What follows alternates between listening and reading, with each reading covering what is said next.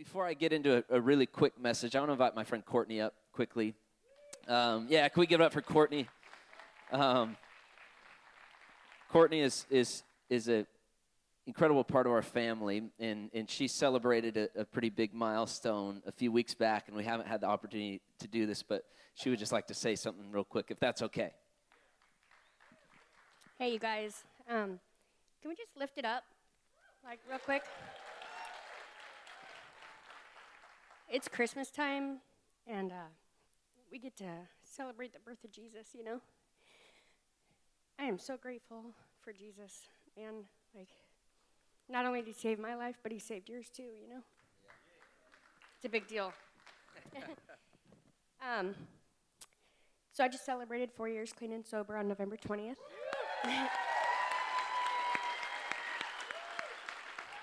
and um, man, you guys have been here with me every step of the way, and I'm so grateful. Um, I'm pretty much just without words to express the gratitude that I have for all of you here in this church, my family, um, for sowing seeds into my life and helping me build that foundation to where I'm at right now. it's crazy. Sorry, you guys. this last year, I've learned so many things. Um, I've gone through a lot of stuff since I've been sober, and uh, it's just been amazing to me that I discovered that not I didn't have to do it by myself anymore. Um, not only did I have like an amazing father, but I have all of you guys who grab my hand and walk with me every step of the way. And I just want to say thank you. Awesome. We love you. Merry Christmas. yeah. Merry Christmas. Yeah, four years clean and sober. And, um, and, and thriving. She's got amazing children and has um, been promoted from time to time to management positions and has a car and a place for her girls to sleep. And guys, if you know anything about addiction, that, that's a miracle. And so we're, we're celebrating you. Um, and uh, I'm just going to pray real, real quick and we'll get on with it. But Heavenly Father, we thank you so much for this day, all that it means, all that it holds. And God, beyond any song that is sung, beyond any word that I may speak, I ask today that you would uh, dive deep into the hearts of each and every one of us and bring revelation of what this really means to us. And I ask that each person in this room would hear in their own known language for what they need for today and what they need to face tomorrow. In Jesus' name, amen. Amen. And uh, parents with, with kids, we, we do have the nursery available still right next door in the dressing room and also a nursing mother's room if you need a spot to change a diaper and feed a baby. Changing diapers? We have one of those um, diaper genie things that's about this big, and uh, we empty it about once a day. Maybe uh, on average, one and a half days, but that's a lot of diapers. Anyways, speaking of babies, Merry Christmas. um, I'm going to quickly read this. My, my dad pretty much spoke my message this morning already, but it's worth revisiting. Isaiah chapter 9, verse 2 through 7. The people who walk in great darkness will see a great light. For those who live in a land of deep darkness, a light will shine. You will enlarge the nation of Israel, and its people will rejoice. They will rejoice before you as people rejoice at the harvest, and like warriors dividing the plunder. For you will break the yoke of their slavery and lift the heavy burden from their shoulders. You will break the oppressor's rod just as you did when you destroyed the army of Midian. The boots of the warrior and the uniforms blood-stained by war will all be burned. They will be fuel for the fire. For a child is born to us, a son is given. The government will rest on his shoulders, and he will be called Wonderful Counselor, Mighty God, Everlasting Father, Prince of Peace. His government and its peace will never end. He will rule with fairness and justice from the throne of his ancestor David for all eternity. The passionate commitment of the Lord of heaven's armies will make this happen. Isn't that good? And sometimes to um, understand the people who walk in a great darkness, and sometimes to understand how bright the light is, you have to understand how dark the dark is. Would you agree? And um, where we pick the Christmas story up typically is Matthew and Luke. Those are popular Christmas stories to use in the Gospels. And, and, and sometimes we forget that there was a lot of history that we would call it the 400 years of silence leading up to the book of Matthew. From Malachi to Matthew, there was 400 years of, of silence, of, of turmoil, of toiling. And, and I, if it's okay, I'm, I'm going to read briefly out of a, a, a uncanonized passage by the Maccabees. It, it's, it's an apocryphal writing, but it, it's a really historical, accurately historical account of what happened during those 400 years. But I just want to quickly set the page for how dark those days really were. And so he, he's writing about this na- these, these people, God's chosen people, the Jews. And they had been on a journey. Would you agree? From, from Genesis on, it had been a journey, to say the least. And, and so in, in, this 400 years, power is overturned multiple times. They get overthrown by the Greeks, and then the Maccabees form this rebellion and they overthrow the Greeks, which power to the people, you know what I'm saying? The Maccabees. And then they eventually get overthrown by the Romans. And what happened, though, with these Greeks was this guy named Antiochus was incredibly corrupt. He was a terrible man, and he actually defiled all that the Jews held precious. And I'm just going to read an excerpt. This is, this is pretty intense. And, and I'm sorry to start the Christmas message off this way, but just bear with me.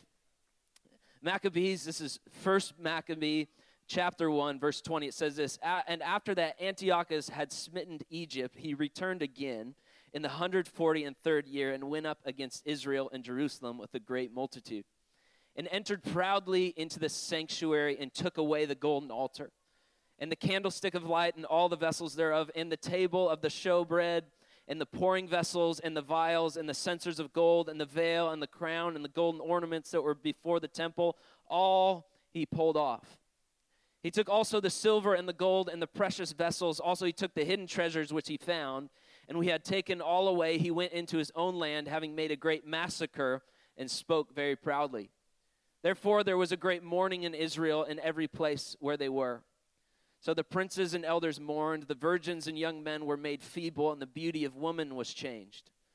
Every bridegroom took up lamentation, and she that sat in the marriage chamber was in heaviness. The land was also moved, for the land was moved for inhabitants thereof, and all the house of Jacob was covered with confusion. All the house of Jacob was covered with confusion. And we look at the rest of the years leading up to the book of Matthew, and there was confusion there was the, this remnant of people that went off into the wilderness, and Antiochus, he chased them down and, and he ordered a massacre. And so there was mourning and there was weeping and there was confusion in the house of Jacob over God's chosen people for a long period of time. So when, when we see this scripture, the people who walk in darkness will see a great light. That darkness was very dark. It, it, you could say it was a very bad day. It was actually a lot of bad days, 400 years of bad days.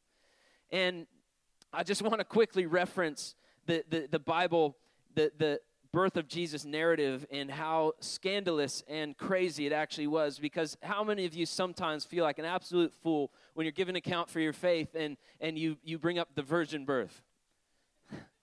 You guys, are, like, as a pastor, this is my job. Like, my job hinges on a 13 year old girl being impregnated by the Holy Spirit, giving birth in a manger. Like, that's what I do for a career. I'm, uh, It, it, it's absurd, really. And so I just want to pick apart the story a little bit and, and, hopefully bring some hope to it because I know that for some of us, maybe it's felt like 400 years of darkness. Can I get an amen? Not too loudly. um, and so we're going to start um, with Zechariah. So, in the midst of this darkness, in the midst of this tor- turmoil, um, we see in Luke 1, Zechariah, who's the father of John, who we'll discover is a priest, and he's in the temple in his repetition. He is in his routine. He is a Jewish man who would have had religious duties in the temple. And, and get this so, this is in my own language, these, these things on the right hand side. So, if they are grammatically incorrect, I am sorry. I wrote them myself, and I'm proud of them. So, Zechariah he has an angel encounter in the temple, and was left mute. That's funny, right? After 400 years, an angel just shows up and then he can't talk anymore because he tells him about the son that he's going to have. And get this his, his wife, Elizabeth, they're, they're 60 plus years old. She's barren. They don't have any children. They've been shamed um, because with, if you don't have children, it's actually a reference to his priestly duties that he's doing something wrong. So he should be displaced because he doesn't have kids. And so that's pretty funny. After 400 years, an old man has an encounter with an angel he can't talk, and then he, he's going to have a baby. And I, I love to think because she didn't necessarily get impregnated by the Holy Spirit. Like, he had to come home, can't talk, and explain to Elizabeth what was about to happen. Earmuffs, children. And so here's Elizabeth. This is funny. She becomes pregnant at the age of 60 plus. That's because that's really normal. That happens all the time. And then there's Mary. She's a 13 year old who becomes pregnant by a message from an angel or an angle.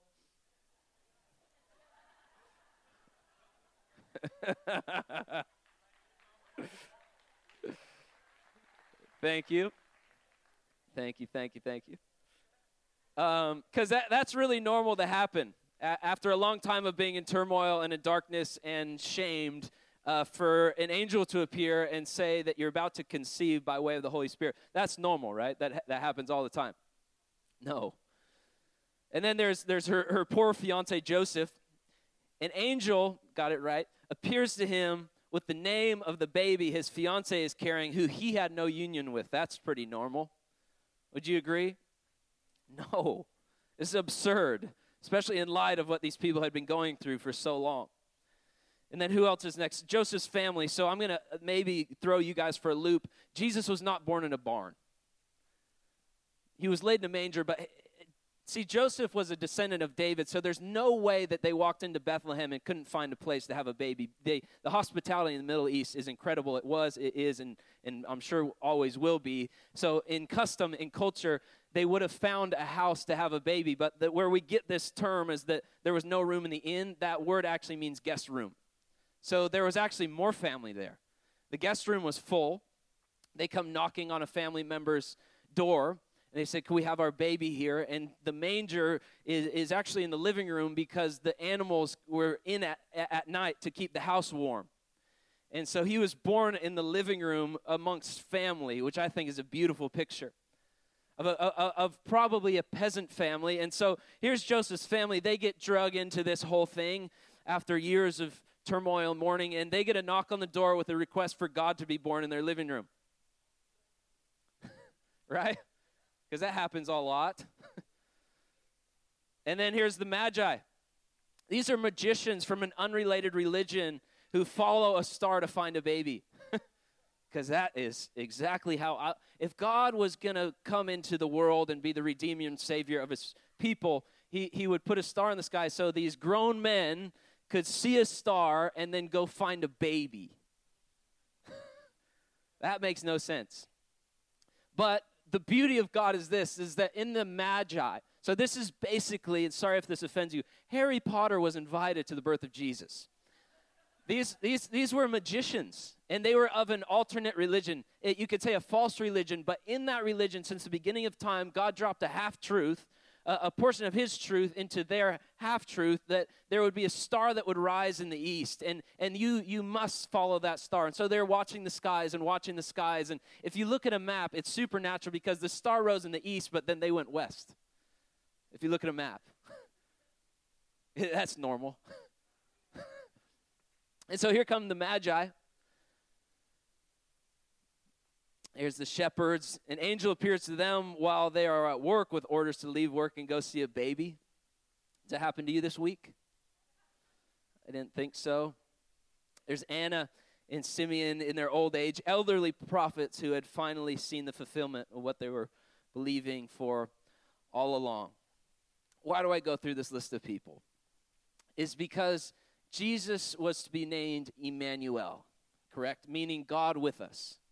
And when I look at this list of names, when I look at Joseph, Zechariah, and the shepherds, and Anna, and, and Simeon, and, and the Magi, and Joseph's family, and Elizabeth, and, and Mary, I, I, I can put, uh oh, we went right back to the, here we go. I can put myself right back in the middle. I'm not going to tap too far because I'll mess it up. But uh, I don't know about you, but John could be in the mix of that, and, and I might just never know because here's the deal. In the repetition of a nation for thousands of years, in their trudging, in the promise back in Isaiah 9, that 700 years had passed by from when the prophet spoke to when Jesus appeared. So there was an entire nation, a people, a remnant that were just repeating and they were faithful and they they they they stuck to their convictions for the most part and but could you imagine the perseverance required for 700 years from the prophetic word to the promise fulfilled? And then in God fulfilling his promise, he chose an incredibly unlikely group of people. A really random story. If God would have known, this is what we think. If God wanted to be effective in displaying his message and getting the word out, he would have used a, a, a, a, a LED screen in the sky, or, or he would have used a king on, on a white horse, or he would have used something that in the eyes of the world would have been um, something of strength and honor and valor. And, but no, he, he chose shepherds and magi and a 13 year old and her fiance and his family. And he, he chose some shepherds who were really low in their class and um, he said, This is actually the framework for which I'm going to fulfill my promise. Because it's God with us. It's not a theory, it's not just a good idea. The fact that God used the framework of these ordinary people means that He was with them, He is with them, and He always will be with them because them is us. Them is us. I, am sometimes a magi, I'm sometimes a shepherd, I'm sometimes Joseph, and I can expect in the midst of my life and sometimes the repetition and the routine, and as we reflect on the video, the farmer just going to the field and sowing, and the single mom going to work and, and just trying to provide, I can expect because I'm one of them that suddenly an angel would appear. And suddenly a, a promise would be fulfilled in my life because Emmanuel means God with us. He, he was with them, he, He's with them, and He will be with them, and, and them is us. Them is us. And so I want to encourage you this Christmas season that, that you're part of the story. You can have a strong expectation that because God was so scandalous in his display then, he will be so scandalous in his display in your life. Maybe there has been addiction. Maybe there has been, like we said, 400 years of darkness. Maybe you are the single mom. Maybe you are the farmer who is trying to make sense of the toil of everyday repetition and routine. Maybe that is you. Maybe you can relate, but here's the deal. In that perseverance, God is fulfilling his promise. God with us. He has been with you, He is with you, and we can know for sure that He will be with us and, and here's the other beautiful thing is in Galatians it says this, but when the fullness of time had come, God sent forth his son, born of woman, born under the law, to redeem those who were under the law, so that we might receive adoption as sons. Ha. when the fullness of time had come. Do you think God saw the state of the world he said, This is going downhill quickly, so I better, I, I better, no, no, no. In his ideal situation, he would come into the world when Herod was king and there was mass murders of infant babies. In his ideal scenario, he would drop the savior of the world into the womb of a 13-year-old when there has been incredible oppression, depression, displacement, persecution, massacres. No, that was the fullness of time that God saw. You know why again is because if he could do it then, he could do it now. If Jesus came when it was all roses in this world and the news that I see and the circumstances that I'm involved in, if Jesus came when it was all roses, I would have a hard time believing that he was going to do it again now. But if he did it then, he'll do it again. In the fullness of time, he sent forth his son, born of a woman, born right in the middle of the law, born right in the middle of oppression, born right in the middle of death to redeem those who were under the same circumstance. And so that through that we might receive adoption as sons, and can I say as daughters? That we might become sons of God in relation to God. And really that, that that's what this is about today. Adoption. Being adopted in and I love that God goes out of his way for me. I, I say that often, and, and some mornings I wake up, and I don't know if this is theologically correct, but I'll just say, God, I need you to go out of your way for me today. I, I, need an angel encounter. I, I need uh, an immaculate conception, if you will. I need something that's so out of the ordinary. I need something that's so supernatural. God, I need you to go out of your way for me today. And you know what the crazy thing is? Whether this is theologically correct in your mind or not, He does. He does. He and and He'll do it again. And so what He does when He interrupts my life, when He brings His presence, His fullness, His goodness, is that the one thing He does consistently is He will remind me that I am a child of His. He'll remind me that I'm, I'm a son and you're a daughter. And I, I've shared this before, but the beautiful thing about adoption is this that adoption means that you are choosing a child not because you have to, but because you want to. See, God wasn't necessarily obligated to go on this journey of bankrupting heaven, coming to earth in humility as a baby. He wasn't necessarily obligated, he didn't have to, but he really wanted to. Because on the other side of that, he, he saw an inheritance of sons, an inheritance of daughters, those who would trust him and love him and grow with him. See, in a, in a man's heart, he, he plans his ways, but the Lord directs his steps. You know, Jeremiah 29 11, it's probably on your wall. I know the plans I have for you, declares the Lord. Who knows the plans?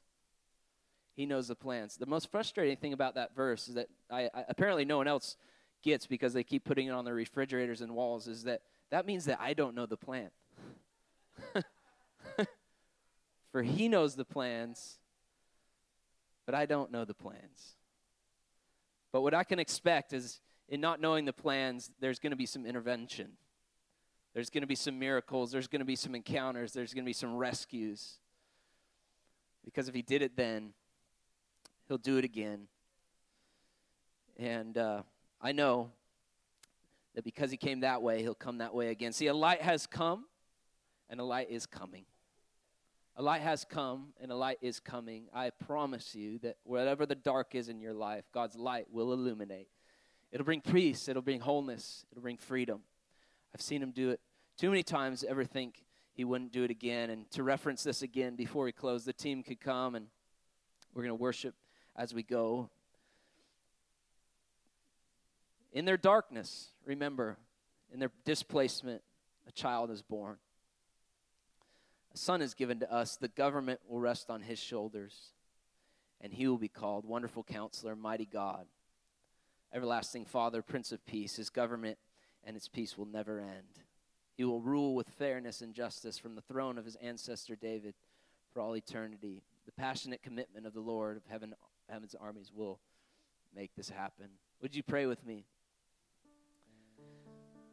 Heavenly Father, I ask now that you would bring your illumination, you would bring your light, and you would begin to bring hope and bring healing. And God, I ask for a certain type of boldness on each and every person in this room to believe that maybe if it could happen to Mary, it could happen to us. If, it, if the shepherds could, could hear the voice of an angel and it would lead them into promise and purpose, may, maybe, maybe we could too today.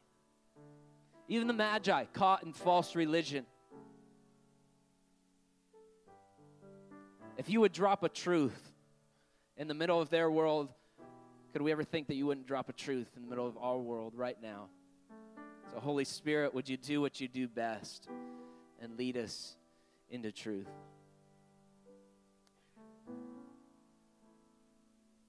This morning, I, I, with every eye closed and head bowed, I, I don't know what brought you into this room this morning. I don't know your story. I don't know your name, but I know a story and I know a name. And that story says that not even death could hold that name. See, the deepest darkness cannot hold him, and I can promise you the deepest darkness cannot hold you.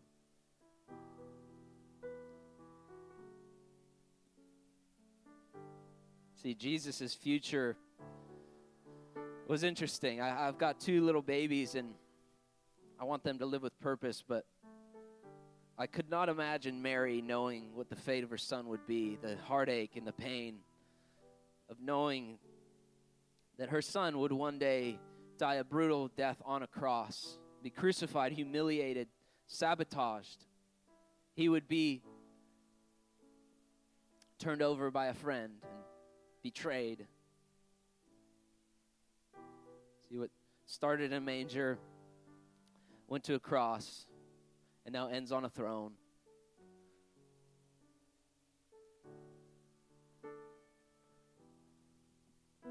But this morning, I, I want to just give you an opportunity to reflect in your own heart what that all means to you. That this baby, born of a virgin, would live a perfect, sinless life, be accused, beaten, bloodied, hung on a cross, so that he could save the world from their sins, that they would no longer be separate from God, but they would f- have a way, they would have a, a, grace, they would have a mercy, they would have a forgiveness that would pave the way for them back into perfect relation, uh, relationship, undefiled, where the veil is torn. That sort of relationship with God. So, God, I ask this morning that you would help us to understand that our sins are forgiven. No matter the darkness, no matter how long that darkness was, no matter how bloody that darkness was, that God, you are a God who intervenes, who places your truth right in the middle of our reality, and you bring life, you bring hope, you bring healing. And I pray that and I declare that over each and every one of you today that in this Christmas season, in the midst of gift giving and family and all that the season entails, that you would remember that you're part of this story. If he did it for them, he'd do it for you. He'll do it for your uncle. He'll do it for your cousin. He'll do it for your grandmother. He'll do it for your neighbor. God is in the business of seeking and saving all that is lost. And he, he will use an interesting framework and he'll use normal people to be partakers in it. Amen. Amen. Awesome.